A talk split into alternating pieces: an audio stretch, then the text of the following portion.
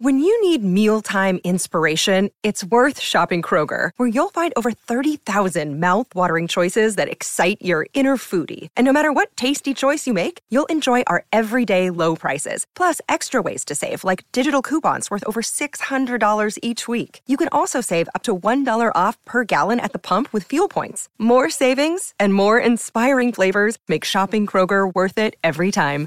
Kroger, fresh for everyone. Fuel restrictions apply. Another day is here, and you're ready for it. What to wear? Check. Breakfast, lunch, and dinner? Check. Planning for what's next and how to save for it? That's where Bank of America can help.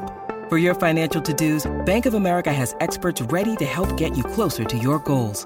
Get started at one of our local financial centers or 24-7 in our mobile banking app. Find a location near you at bankofamerica.com slash talk to us. What would you like the power to do? Mobile banking requires downloading the app and is only available for select devices. Message and data rates may apply. Bank of America and a member FDIC. I'm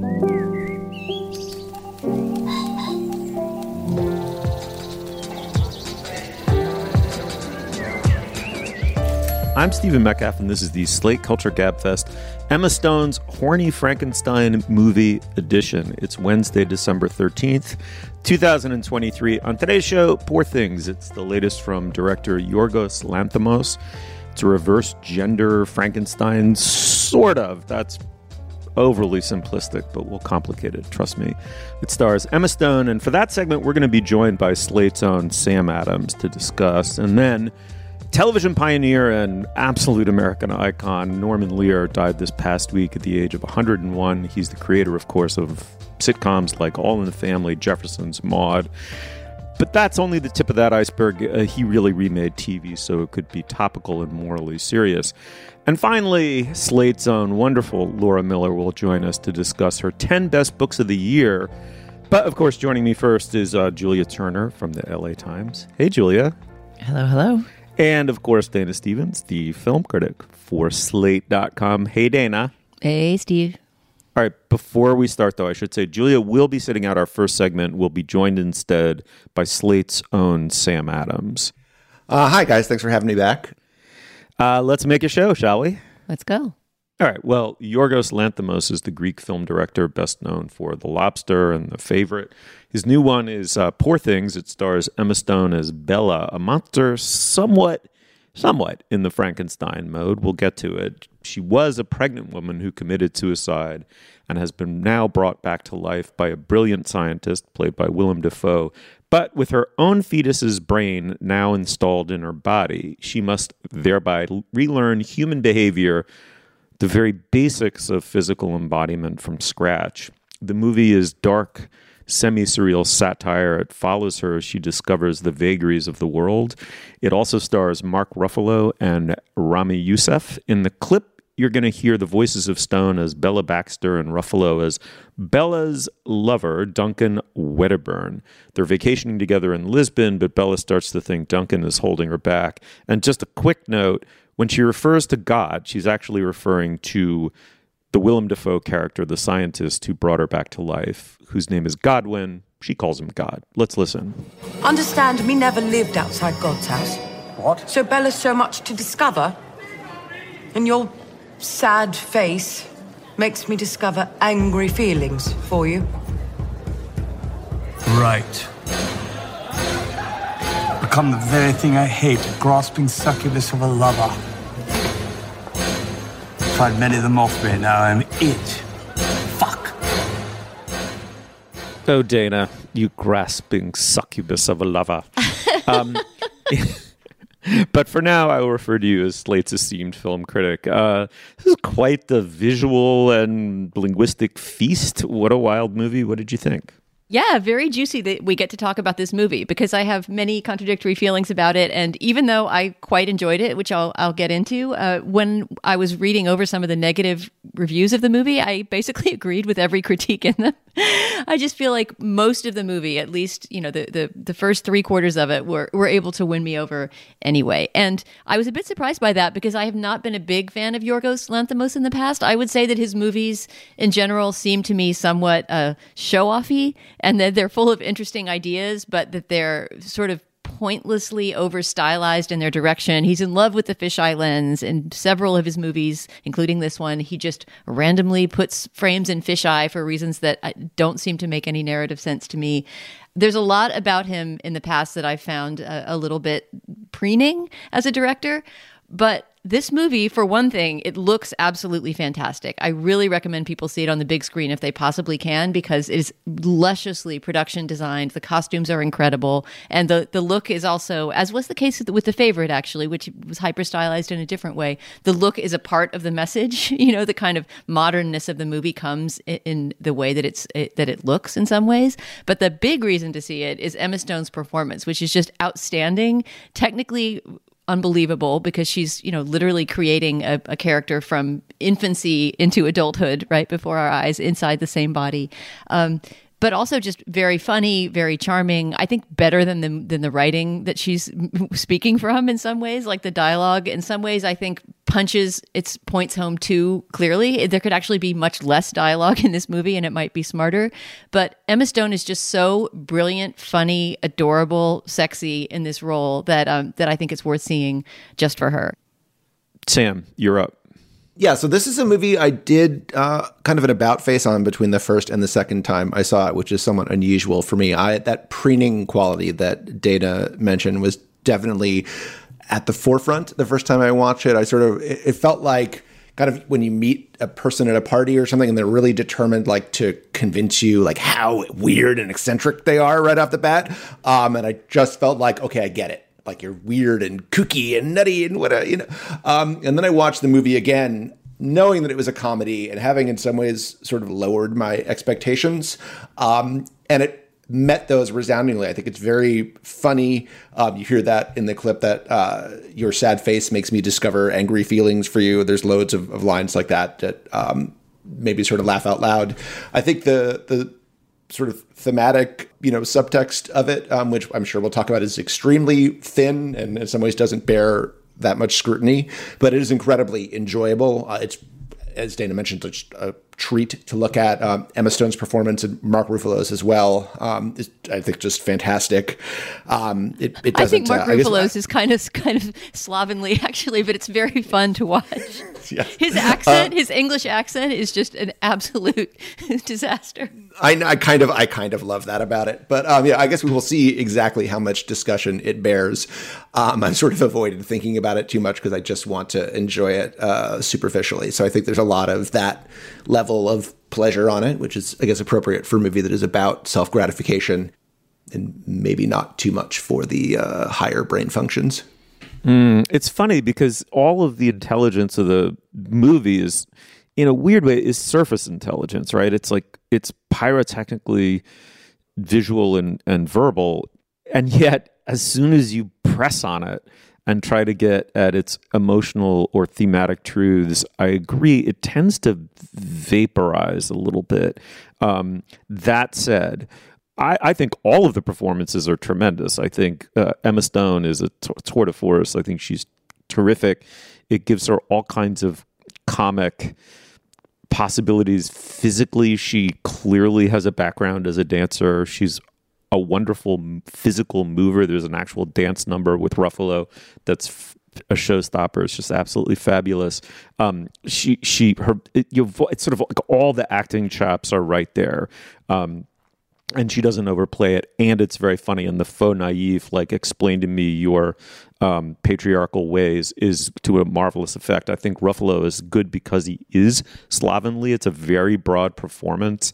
Uh, i did find i was laughing and laughter was good um, to carry me through. Uh, i think Dafoe as the god figure which is just you know overplayed and we've seen it from frankenstein all the way up to blade runner like but Dafoe's actually quite good. He's got this sort of jigsaw puzzle face filled with scars, and it's just mask like, and it builds upon his own wonderfully distinctive physiognomy. And his voice acting is just marvelous in this film. And there's a degree of paternal and filial tenderness that I think is very well played by both uh, actors. Um, we will get to this. It sounds like in the plus segment. Um, the the three act structure of it roughly is uh, fetching and very intriguing setup with uh, Ramy Youssef being the wonderful good guy in the film. Uh, and the middle third is the slovenly picaresque, and the final third I, I rate as a disaster. And it's at that moment where the themes are sort of rising to the surface rather belatedly and rather rapidly. I mean, they've been there all along, they're not hard to discern, but exceedingly clumsily. And it's at that moment, Dana, one checks one's Wikipedia page to discover based on a novel by a man, directed by a man, screenplay by a man, this feminist parable. And I would, would have been surprised if it were otherwise. And that is a real indictment of the film. Yeah, we're going to save the spoilers for our plus segment, but I completely agree that it falls apart at the end. I say as much in my review, and that ends up leaving you with a kind of unsettled, unsatisfied feeling, even if you did enjoy what came before. But I will say that this made me want to read the novel it's based on, which I think probably treats these ideas, ideas about feminism and consent and sexuality and liberation, with probably more nuance than than Yorgos Lanthimos' adaptation does. The ending, though, and by ending I mean kind of the last act of the movie. I I, I don't know whether to say it's twenty minutes, ten minutes. I don't know how long it is, but you're all going to know what I mean. It's when Christopher Abbott's character enters the movie. It starts to feel to me like, oh, this was adapted from a novel, and they're trying to bring in this you know important character who in fact changes everything about the entire story but he's being brought in too late and being given too little to do for him actually to be anything more than a kind of thematic punching bag. And yeah i mean it's this is why i think i agree with you sam that as in, as much as i might enjoy this movie it's not important. I would never put it on a top 10 list. I would never consider it sort of a major film of the year because both of this week ending and just because the style and the look and the acting surpass the actual writing and ideas of the movie. I mean, we should, I, we should talk a little more, I think, about just the look of this movie. Um, it's already sort of winning awards for production design and cinematography, and it is just staggering to look at. They shot uh, the portion of the movie that is on color, which is about two thirds of it, as you mentioned in your review, Dana, it kind of pops from black and white into color um, as soon as Bella starts having orgasms. Um, and they shot it on this. Uh, sort of bespoke specifically made for this production Kodak uh, reversal film stock, which just gives it these incredibly vibrant, um, contrasty colors. It, it, looks like somebody basically had like an old TV set and you were in there like messing with the color knobs and you turned like the hue all the way to the right or something. It is that kind of uh, level of, of saturation in it. So it is really kind of astonishing to to look at. It has this kind of wonderfully unnatural quality to it, which I really enjoy. Um, it is, I think, something that's going to play really well for the movie that kind of goes into awards season because having it, I've seen it, you know, twice in a theater and again on my television set, and it looks fantastic. You know, streaming onto a TV, it's the kind of thing they would have used in like Best Buy to sell the latest set. Um, so I, I, think it has a you know real um, like a great look to it. The production design is really kind of inventive and wacky. If you watch it very closely, you can see there's all sorts of uh, genital symbolism in the way that certain you know rectangular doors and their you know semicircular windows above them are shaped. Um, so they're they're just having a tremendous amount of fun with that, and I think that's really um, infectious once you if you get on its wavelength. Yeah, the costumes as well, which are by a designer named Holly Waddington. There are just these costumes that I want there to be an entire couture line inspired by Bella Baxter. Just the, the, the combination of modern and Victorian in the shapes and the colors, and it's just a place where there's there's the fantasia and freedom being let mm-hmm. loose in the in the same right. way that it is in Emma Stone's performance. Yeah, and the Dana, there's something both abstracted, super stylized, and yet very busy and very specific about the movie's sense of place. It goes from city to city to city, uh, Alexandria, Lisbon, London. Uh, Paris is the long set piece in the middle in Paris. And it's both uh, clearly a Victorian ish, I think, universe, uh, pegged to our common memory of what such places look like. Um, and yet it has this almost like Italo Calvino, it's taking place nowhere or in, in some bizarre confection of the real and the unreal that's um, quite captivating. I haven't seen, I'm, I'm somewhat ashamed to admit, his other movies. Maybe talk a little bit about his aesthetic and ethic as a filmmaker. Well, I'm surprised you haven't seen the favorite because I'm sure we must have talked about it on the on the Culture Gabfest, given that it was an Oscar candidate and a popular movie that year, and Olivia Colman won an Oscar for it. But maybe you were just out the week that we talked about it. But yeah, maybe Sam has seen more uh, Yorgos Lanthimos movies than I have. I have to admit that I don't often see them unless I know I'm going to write about them because of that exact sort of smug quality that we mentioned, which I think all of his movies have had to some extent. Uh, all of them have been ideas movies his ideas tend to be similar, and I get into this in my review as well. He's really interested in entrapment, in these kind of claustrophobic situations that explore human degradation.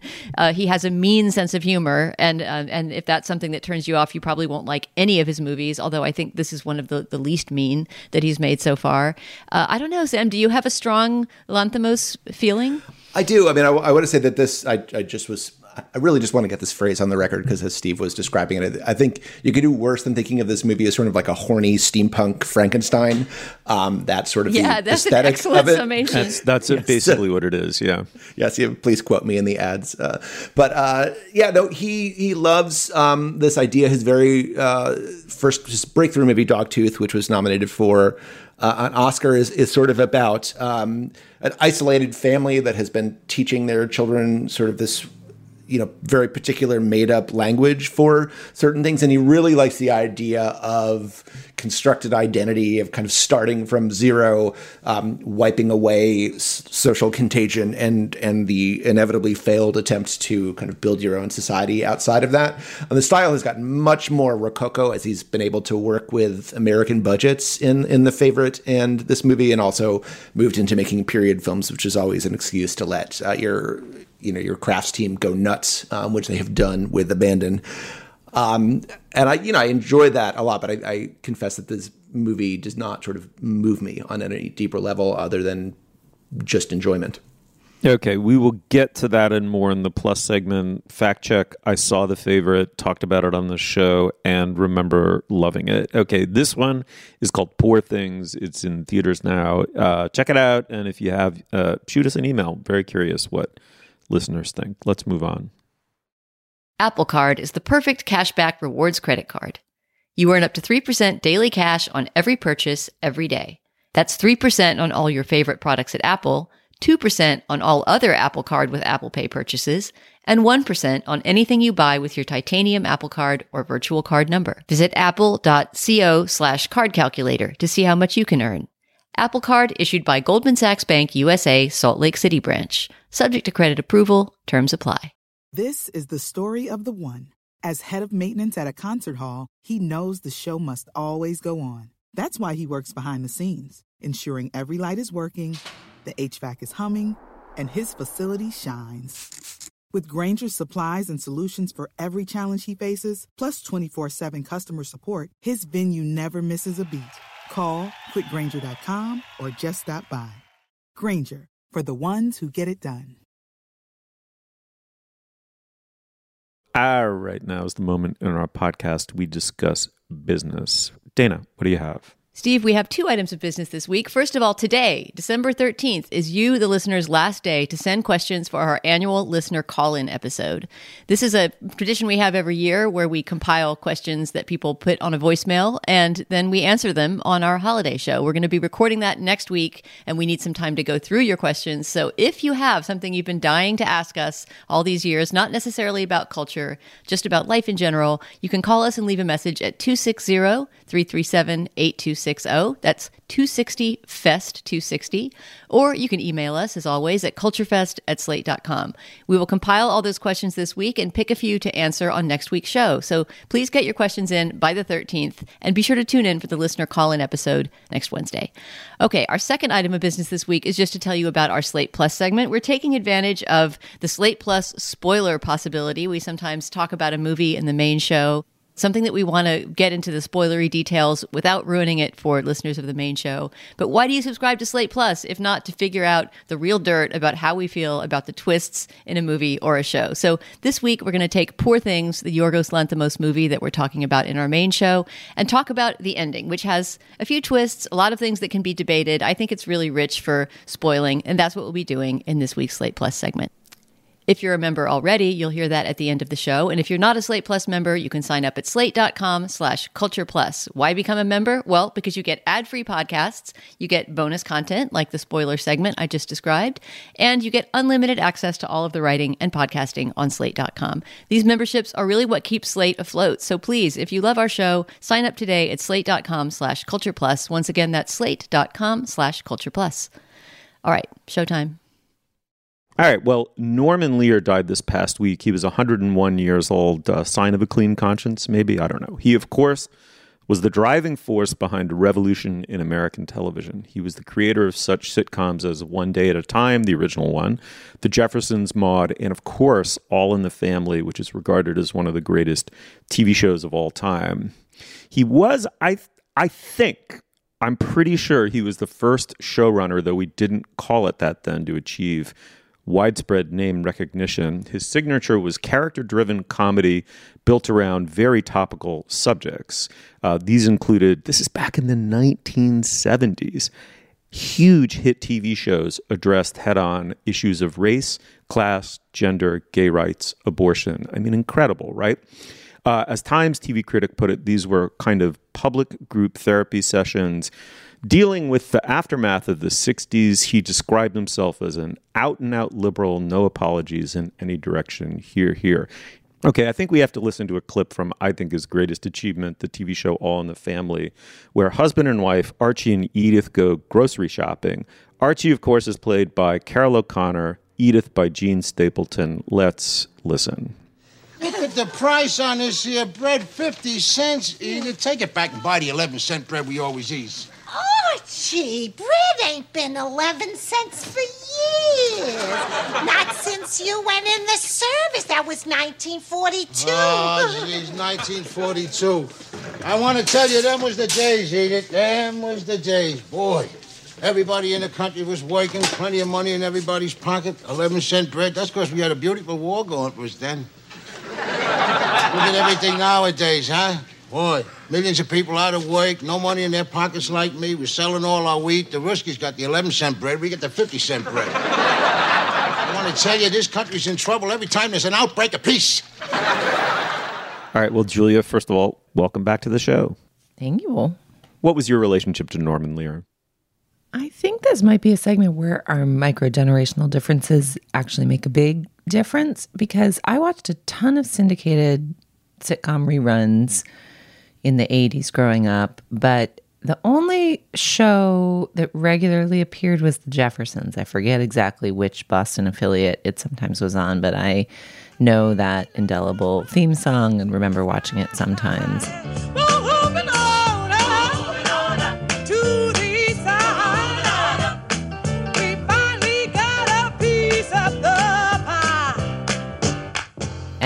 I went back and watched a bunch of episodes and, and shared some with my kids over the weekend.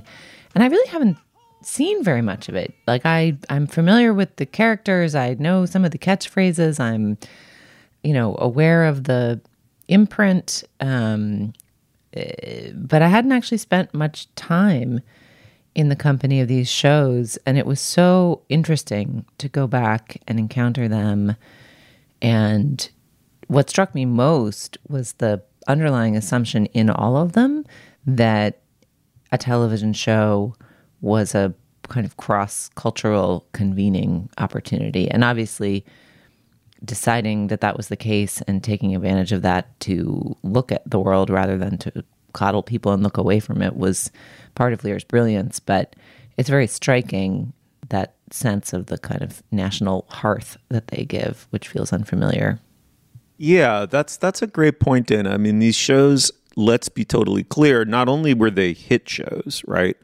And in their way cutting edge, they aggregated an immense plurality of Americans.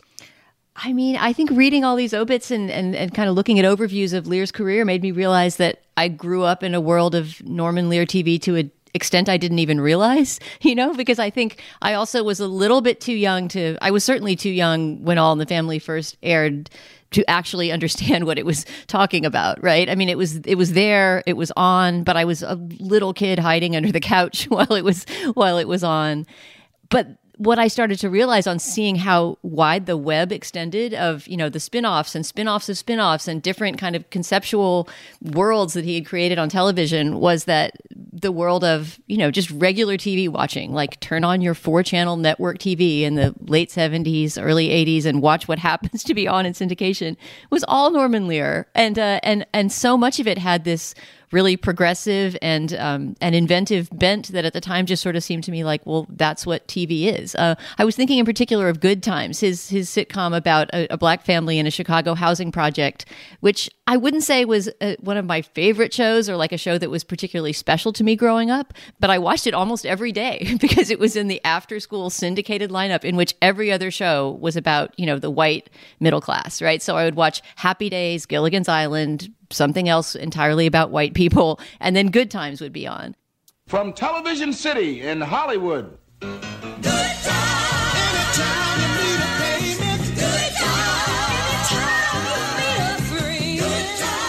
And in reading about Good Times in some of our material, I saw that you know it was somewhat controversial, including with the stars Esther Rolle and John Amos, who played the, the mother and father of this family in in the in the projects who at some point I think complained that the show was getting too broad and that the humor was too sort of you know um, racially cartoonish. That that the young actor Jimmie Walker, who played their son, was sort of becoming the show's star because of his funny catchphrases, and that it was losing basically its its its social commentary that it was trying to make in favor of you know just being funny.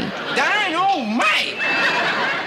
that all may be the case, and those may be very legitimate complaints. But all I can say is that as a white suburban kid who lived in much more of a happy days world, that show was one of my few exposures to, you know, an entirely black family on television. So when I think about the, I don't know, dozen or so shows that he had going on and the millions and millions of people, as you say, Steve, in that day of event television who were watching them, you know, there were, there were a lot of people getting exposed to worlds they knew nothing about through Norman Lear.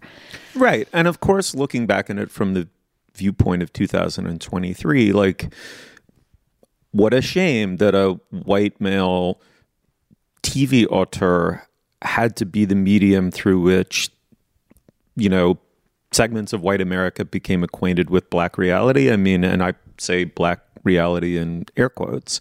Nonetheless, as a transitional figure from a totally lily white uh, primetime lineup to the world we now enjoy, where there's a finally, belatedly, a diversity of creators, um, you need someone like Norman Lear, and I think he deserves credit for that. Um, he was also responsive to the complaint that Good Times, uh, by the Black Panthers, by the way, that Good Times was reductive in that it showed depicted yet again uh, black people in America as simply poor and struggling with poverty in the ghetto and the pathologies therein. And um, he re- created The Jeffersons about a, super upwardly mobile uh, black couple, entrepreneur, husband uh, who moves to Manhattan, became an iconic TV show uh, and a huge hit. Um, to me, a couple of things bear saying uh, in remembrance of Norman Lear. First was the real serious out and out courage of Maude, his show about a middle aged feminist woman, uh, uh, having an episode about abortion that CBS desperately wanted them to cancel. Uh, there was a huge campaign of advertisers uh, and letter writers against it. He went ahead. I believe it was aired without advertisement, uh, and then it received huge amounts of hate mail. You're just scared. I am not scared. You are, and it's as simple as going to the dentist. Now I'm scared. And Bea Arthur said it, you know, it sort of turned Maude into the Joan of Arc of middle aged women in America uh, in a way. And then the second thing I would say is that for all of the uh, topicality of his shows, all of the family especially, and bear in mind when this is happening too, right? These shows are in the er, all in the family, especially early 1970s. Kent State, Watergate, the fall of Saigon, OPEC, uh, and then inflation and stagflation. I mean, during a period in America where public life seems to be collapsing in ways that are horrifying almost on a daily basis to average Americans. Norman Lear was there to, in a way, both challenge and hold people's hands that I think is improbably deft of him. Um, but the second thing was there was a real prescience to All in the Family that I don't think we should miss. Sociologists in the late 60s started noticing a very distinct shift from the Democratic Party to the Republican Party in the direction of a backlash conservatism by angry white men, which, if you think about it in the 50 intervening years, has been a defining political fact of this country, for which Archie Bunker was this really curious harbinger. And what Lear tried to do in that show was so delicate, is he he showed him as a pontificating, know nothing bigot. He also said this is still a human being and what he's suffering from is a, is a loss. And I would never want to suggest that Lear owed it to anybody to give a humane or rounded portrait of a man filled with that kind of hate. But it was a far more interesting and challenging and ambiguous show to have this human being shown as something more than a caricature while really trying to understand what kind of germ of toxicity was implanted in American culture. And that to me makes it, I think, one of the four or five greatest TV shows of all time. It's really interesting to go back and watch it. And actually, just listening to the clip at the beginning of this segment, I was struck by how Trumpian he sounds. Even some of the intonations, it's like, oh, Trump, Trump must have watched this show going growing up and been like, great, I'll be like that Right. guy. Which many people did, by the way. Yeah, as it was re- received by a lot of conservatives for sure. Yeah, I mean, there's a real echo there. And I would recommend maybe pre screening the episodes you might want to show your 10 year olds. There was certainly some language that I would not have chosen to show them unpreviewed, um, just because since this was a show made by a white person and sympathetic in some on some level to you know how it is that Archie Bunker came to be Archie Bunker in this fictional world. Uh, there's a willingness to portray and kind of get laughs out of his bigotry that doesn't land squarely today, um, even though the the intent of it is clear and and Lear's own liberal bona fides are clear and his responsiveness to criticism um, is admirable and just the depth and breadth of his work is admirable. And can you just I, I, has any modern cultural thing aged worse than schmishmortion like they put fucking abortion on television in the 1970s and then in the early 21st century with judd apatow's knocked up we're getting schmishmortion like we can't even say the word You know what I think you should do? Take care of it. Tell me you don't want him to get an A word. Yes, I do, and I won't say it for little baby ears over there, but it rhymes with shmushmorshin. Yeah, Julia, that's so true. Uh, th- thinking about this, the, the, that episode of Maude and, and reading about it made me think of a, an interview that I gave last year to a, a documentarian who's making a documentary about the representation of abortion on screen, on TV, and in movies, which is a great topic for a documentary. And so I gave them a little interview about it and was was kind of researching that that Maude episode and some other big moments of, of abortion representation in movies and TV. And it is just remarkable the, the degree to which we've gone back. Not surprising because the law itself obviously has gone Mhm. way, way, way backwards pre 1973. But yeah, exactly. The ground that Maude broke with Bea Arthur in when would that have been? The late 1970s. Uh, Mm, it yeah. is now thoroughly unbroken, right? And has been completely sodded over again to the point that, you know, we're saying shmushmorshin at the movies and every character in a TV show who gets pregnant almost has an abortion has some kind of convenient miscarriage or changes their mind. Juno, you know, like again and again and again in pop culture, we get this double messaging about abortion. Like, oh, we're so progressive. But of course, our lovable Mhm. heroine would never actually do this. All right. Well, rest in peace, Norman Lear, a great American. Uh, and if you haven't, you know, I would just look for lists of like best episodes of All in the Family in particular and watch one or two, see what you think. All right, moving on. This episode is brought to you by Progressive Insurance. Hey, listeners, whether you love true crime or comedies, celebrity interviews, news, or even motivational speakers, you call the shots on what's in your podcast queue, right? And guess what? Now you can call the shots on your auto insurance too. Enter the Name Your Price tool from Progressive. The Name Your Price tool puts you in charge of your auto insurance by working just the way it sounds. You tell Progressive how much you want to pay for car insurance. Then they'll show you a variety of coverages that fit within your budget, giving you options. Now, that's something you'll want to press play on. It's easy to start a quote, and you'll be able to choose the best option for you fast. It's just one of the many ways you can save with Progressive Insurance. Quote today at progressive.com to try the Name Your Price tool for yourself and join over 28 million drivers who trust Progressive. Progressive Casualty Insurance Company and Affiliates. Price and coverage match limited by state law. I want to tell you about a new show from the Financial Times called Life and Art from FT Weekend, hosted by me, Lila Raptopoulos. Life and Art is twice a week. On Mondays, I have a guest on to talk about life and how to live a good one. Everything from winter travel to cooking to living more creatively. And on Fridays, we talk art. Two FT journalists and I discuss a piece of culture that's in the air new music, movies, and more. Find Life and Art from FT Weekend wherever you listen. All right. Well, we're joined by uh, Slate's wonderful book critic, culture writer, Laura Miller. Laura, welcome back to the show. It's great to be talking to you guys again.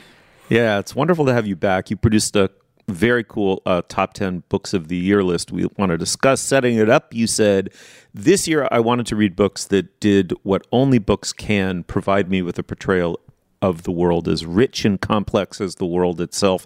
Hear, hear. And then you go on to quote Zadie Smith, who was on your list this year.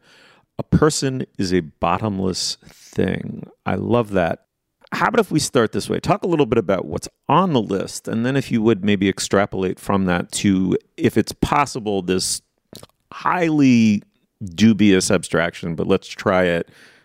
The year in books. What pattern was there? What sort of feels did you get from um, the book world this year, from what you read this year? Well, there's the great books that I loved this year, and then there's the things going on in the book world, which are often not very happy. I mean, I think the biggest story of the year were all the attempted book bans yeah. in various um, red counties around America, and the many heroic attempts by librarians and school children and parents to counteract that. Um, so that's the news of the year in books. But as always, there are tons and tons of really great books published every year, and that's what this list focused on. All right, from the somewhat depressing meta story of the year in books, let's go to the highly scintillating specifics of your list. Pick a couple of titles and let's uh, let's start talking.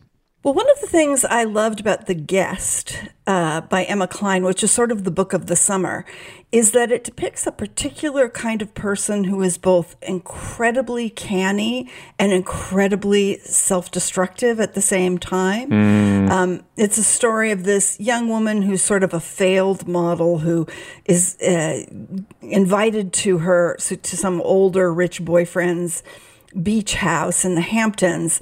And she can't really go back to New York because her roommates have kicked her out for stealing stuff from them and not paying the rent. And she also stole some money from this kind of sinister friend who's trying to get in touch with her. And then her boyfriend breaks up with her after she does something embarrassing at a party. And she decides that she's going to get him back over the course of five days, um, you know, leading up to his big Labor Day party. And she manages to sort of travel all over the Hamptons, persuading various rich people that she belongs and getting a place to sleep for the night, getting a meal. It's like a kind of a high wire act that involves all of this cleverness and canniness and at the same time her ultimate goal which is to get this boyfriend who doesn't care about her at all to take her back is completely doomed um, and I feel like I have known uh, women like this in my life, and and it is this is really the most persuasive portrait of how they think.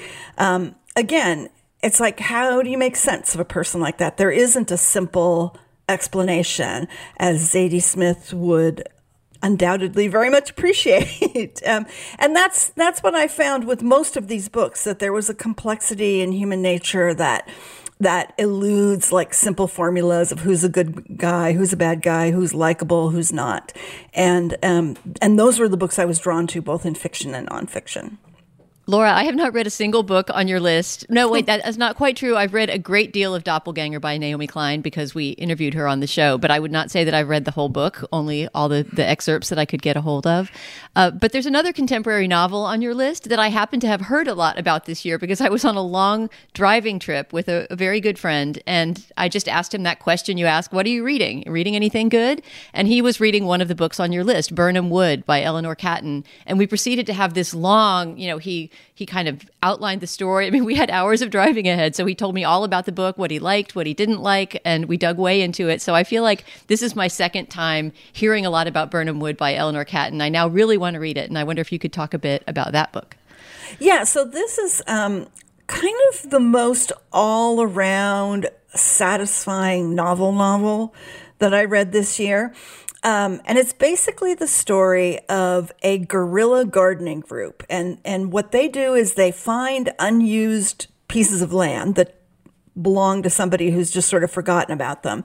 And they plant and harvest organic produce, which they then give away in their community. So they're this sort of um, kind of socialist consensus operated you know it's that kind of group they've there there are lots of them in the world and they find a a big piece of real estate sort of in the countryside of New Zealand where this novel is set um, where Cat Eleanor Catton the author is from.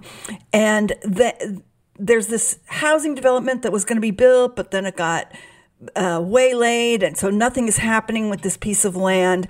And so they decide to actually go there and do a much more serious um, operation. But in the process, the the woman, the young woman who leads this group, meets this American tech billionaire who is um, building like one of these you know, super deluxe bunkers that American tech billionaires are always trying to set up in New Zealand because they think there's going to be an apocalypse, and um, and he, he gets involved with them in various complex ways, and it's it's great because it's a it's sort of a social satire of people from all different walks of life, um, and there's a secret and there's adventure and there's uh, skullduggery and betrayal and romantic triangles and all of this stuff. Um, it's just uh, really fun to read and very, you know, managed to engage with contemporary issues without being completely overwrought or you know and and swamped by them you know? It's not a book by one of those people who's like i can't the world is going to hell. Oh my god i can't do anything. You know she, she really kind of has a, a, a firm grasp on all of these issues I'm curious, Laura, about some of the nonfiction on your list. I've shared many times with our listeners on this show that I, I, my life as a working person means I want to be drugged by plot at bedtime, and so I don't read as much nonfiction as I would like. And there are so many juicy and enticing sounding titles on your list. I had heard with that sort of fervent. I just read this, and you've got to read this from a few people about the Best Minds, the the story of a, a 70s friendship between bright boys um, and how one of them grows up and struggles with mental illness and schizophrenia and more. Um, so I'm still eager to read that. But I was also curious about Anansi's Gold, which I had not heard as much about. Can you share a bit more about that one? Yeah, the reason you haven't heard about it is because it was really just published like last month, and it's the story of um, well, it's about it's it it's basically this guy who is at the center of this story is this incredible con man who I guess, you know, you could say that he sort of invented an early version of one of those Nigerian 419 scams. Um, where he basically, you know, claimed that he had access to all of this money that had been hidden away by uh, the late president of Ghana, you know, hidden away so that corrupt Ghanaian officials and the West couldn't get at it. And he could get that cash, but he just needed some money up front in order to retrieve it. And this guy just uh, managed to get money from people in America, in particular, a lot of this. Uh, centers around um, Pennsylvania, Philadelphia, and Pittsburgh, and um, and in Ghana, and really all over the world, including um, a former U.S. Attorney General, John Mitchell, in fact, um, and he, he, you know, it's one of those those stories that that you know people love a con man story, you know, like how clever and how audacious he is, and his big cars and his cigars and his tailored suits and his incredible ability to slip out of the clutches of people just as they're realizing what he's really up to. But it's also a really great um, depiction of sort of the dilemmas of post-colonial countries, particularly in Africa.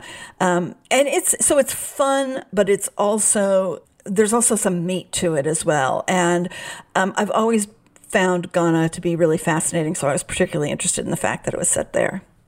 All right, let's pivot a little bit. Dana, you have a top 10 film list. I'm always, I love, I mean, there are so many best Danas, but maybe the bestest best Dana is like peevish Dana, grumpy Dana. And I like that you produce a beautiful top 10 list every year. And yet, you peeve about it in the smartest, most interesting ways. So, Dana, go. Talk to me about making true. your top 10. I think 10. this may be the first top 10 list I've written in three or four years that doesn't basically begin with some sort of disclaimer about how much I dislike making lists and the culture of lists will send us all to hell. At the same time, I absolutely love reading other people's lists, including Laura's list of the best books. I completely Which is understand why we list keep culture. assigning them. I know, and that's and that's why I'm going to stop being so grumpy about it. Because the fact is that once I start writing about the movies, and I think about it as just an opportunity to talk about movies that I loved, it's great. It's it has more to do with you know a certain kind of like broy competitiveness or or kind of like one zero sum logic that starts to accumulate around lists. But if you can sort of shake that off and just just write them, I, I, I can come around to seeing why they're great. And given that I don't keep up with contemporary fiction or nonfiction at near the level that a book critic does, it, it is just great to get an overview of a year that, you know, to me, things would have had to filter through a lot of word of mouth, right? Or a lot of, you know, popular acclaim in order for me to hear about them. So to me, part of what a list does is that you get to bring forward things that people might not otherwise get to see. I, I have a question about list making in general for Laura, which is that when I'm trying to compile one of these year end lists, I would be lying if I said that it wasn't that a lot of the choices weren't based on wanting my piece of writing to be successful. You know, I don't want to talk about too many movies that I feel like I've already said what I have to say about or that resemble each other so that I'm saying the same kind of thing. You know, like a part of it is is honestly displaying your own virtuosity as a writer or your own variance and taste as a critic. And uh, and I don't think that's a bad thing. I think, you know, lists are a, a piece of writing that you're trying to make as effective as you can. So that's the reason, for example, I might say, hey, I haven't talked about anything funny. You know, I'm going to pick a movie that's a comedy so that I get to not have a gloomy tone for every single blurb on my list. And I'm wondering if Laura goes into the, the project with some similar vain thoughts about her own writing. Hmm, that is an interesting question because I think I think of it much more in a servicey way. I mean, not uh, in journalism. People say service journalism, it's usually like a, considered to be a lower level of writing than what a critic does.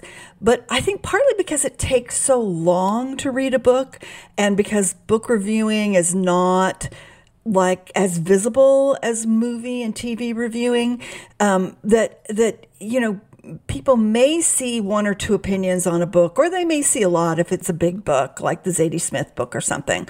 But um, it's just really hard to sort of for people to really gather enough input to to make that decision. And it's also, you know, it's it's it's a huge investment of their time. You know, you can watch a movie in two hours, but it takes usually 10 to 15 hours to read a book. So people are much more cautious about what they read a lot of the time. And so I'm mostly just focused on um, trying to be really honest because there is this tendency to um, to include things sort of automatically or to exclude things because they've been written up a lot. Like sometimes a book is on a lot of best of lists because it's really really good, and so I'm constantly. I think what I'm constantly doing is, saying to myself what will the person who's reading this do with this information? And then how will they feel about me if they if they read this book? Because i don't want anybody to go i can't believe she told me to read that. People get really mad about um, feeling misled about the qualities of books. So um, so it, I, and i do lean towards things that have a really strong narrative. So i was really happy to hear that um, Julia's appetite, reading appetite, was whetted because I, I want to make them sound like books that are hard to put down, even if they are a narrative of a childhood friendship or, um, you know, or a doomed love affair or like a crazy um, uh, identity issue on the internet. You know, I want them, I, I want people to feel like they were entertained as well Mhm. as informed and, and impressed and enlightened by these books. Oh, excellent. All right. Laura Miller is the book critic for Slate. Uh, Laura, it's just it's a delight to have you back on the show. I wish it were easier for us to cover books. We'd have you on all the time, but let's let's find an excuse soon. Okay, I'm always up for it. Excellent. All right. Be well. All right. Now is the moment in our podcast when we endorse Dana. What uh, what do you have? Steve, I think I'll tag on to our Norman Lear segment, something that I wanted to get into, but we, there was just too much else to say about his his massive career and influence, which is that Norman Lear was really working in the heyday of TV theme songs and introductory, whatever you call them, credit sequences, title sequences. And I was saying in our segment that I was maybe born a little bit too late to experience shows like All in the Family in real time as anything else than something my parents were watching while I, you know, played underneath a chair. But I do remember indelibly and can probably still sing most of the lyrics to the All in the Family theme song. Also, the instrumental Sanford and Son theme song, a show we didn't talk about, but another Norman Lear show about Black life, had an incredible, just a, a really funky, jazzy, wonderful theme song that I could call to mind at any moment. And I didn't realize this until researching it, but the Sanford and Son theme, which has a title, it's called "The Street Beater," is actually composed by Quincy Jones, who I think was a, was a friend of Norman Lear's and worked with him a lot. So I think that my endorsement is go on YouTube and just call yourself up some Norman Lear introductory sequences, and uh, and you will hear some really really great songs. I mean, if if TV shows had themes like that in our day now, they would all be hitting the pop charts. They're just such incredibly catchy tunes. That's great. Julia, what about you? Okay, my endorsement this week is going to double as a one item gift guide for our listeners.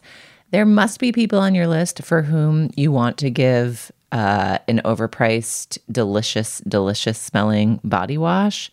Just kind of an like who doesn't need soap? Everybody needs soap, you know? It's like a it's like a baby luxury, right? So uh, the company is Corpus. The flavor is number green. Please forgive them for naming the flavor number green. Obviously, green is not a number.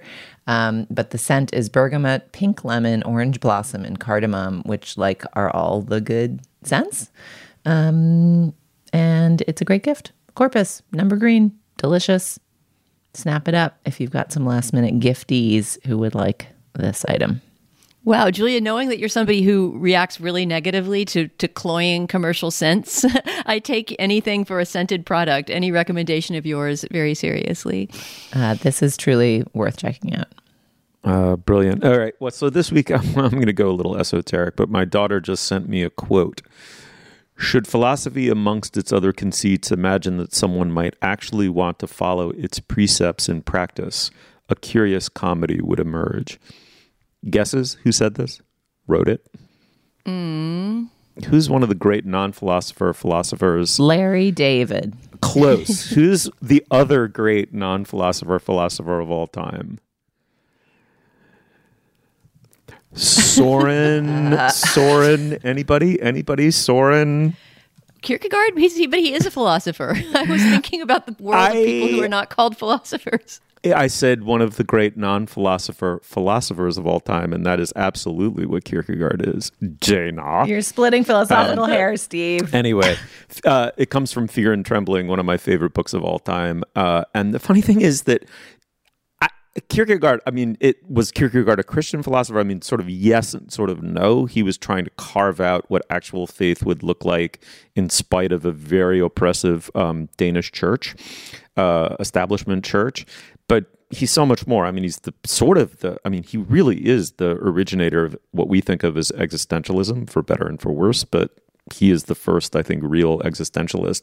But even more than that, what he's tr- really trying to do, and especially in that book, which is very easy, it's short, it's aphoristic, it's incredibly beautiful book. It's truly one of the greatest books ever written, and people should read it. Is he's trying to understand anxiety, and he is the great philosopher of like varieties of dread or anxiety or sort of discomfort, our relationship to the horizon of the future and therefore ourselves in the present. Uh, and it's so poetic. It's a really beautiful book.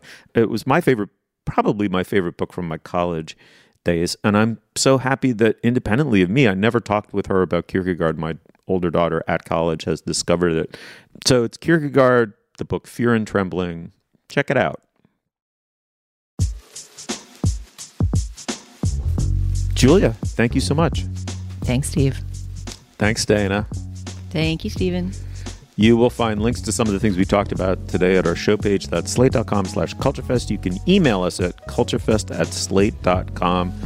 Our introductory music is by Nicholas Britell. Our production assistant is Kat Hong. Our producer is Cameron Drews. For Dana Stevens, Julia Turner, Sam Adams, and Laura Miller, I'm Stephen Metcalf. Thank you so much for joining us. We will see you soon.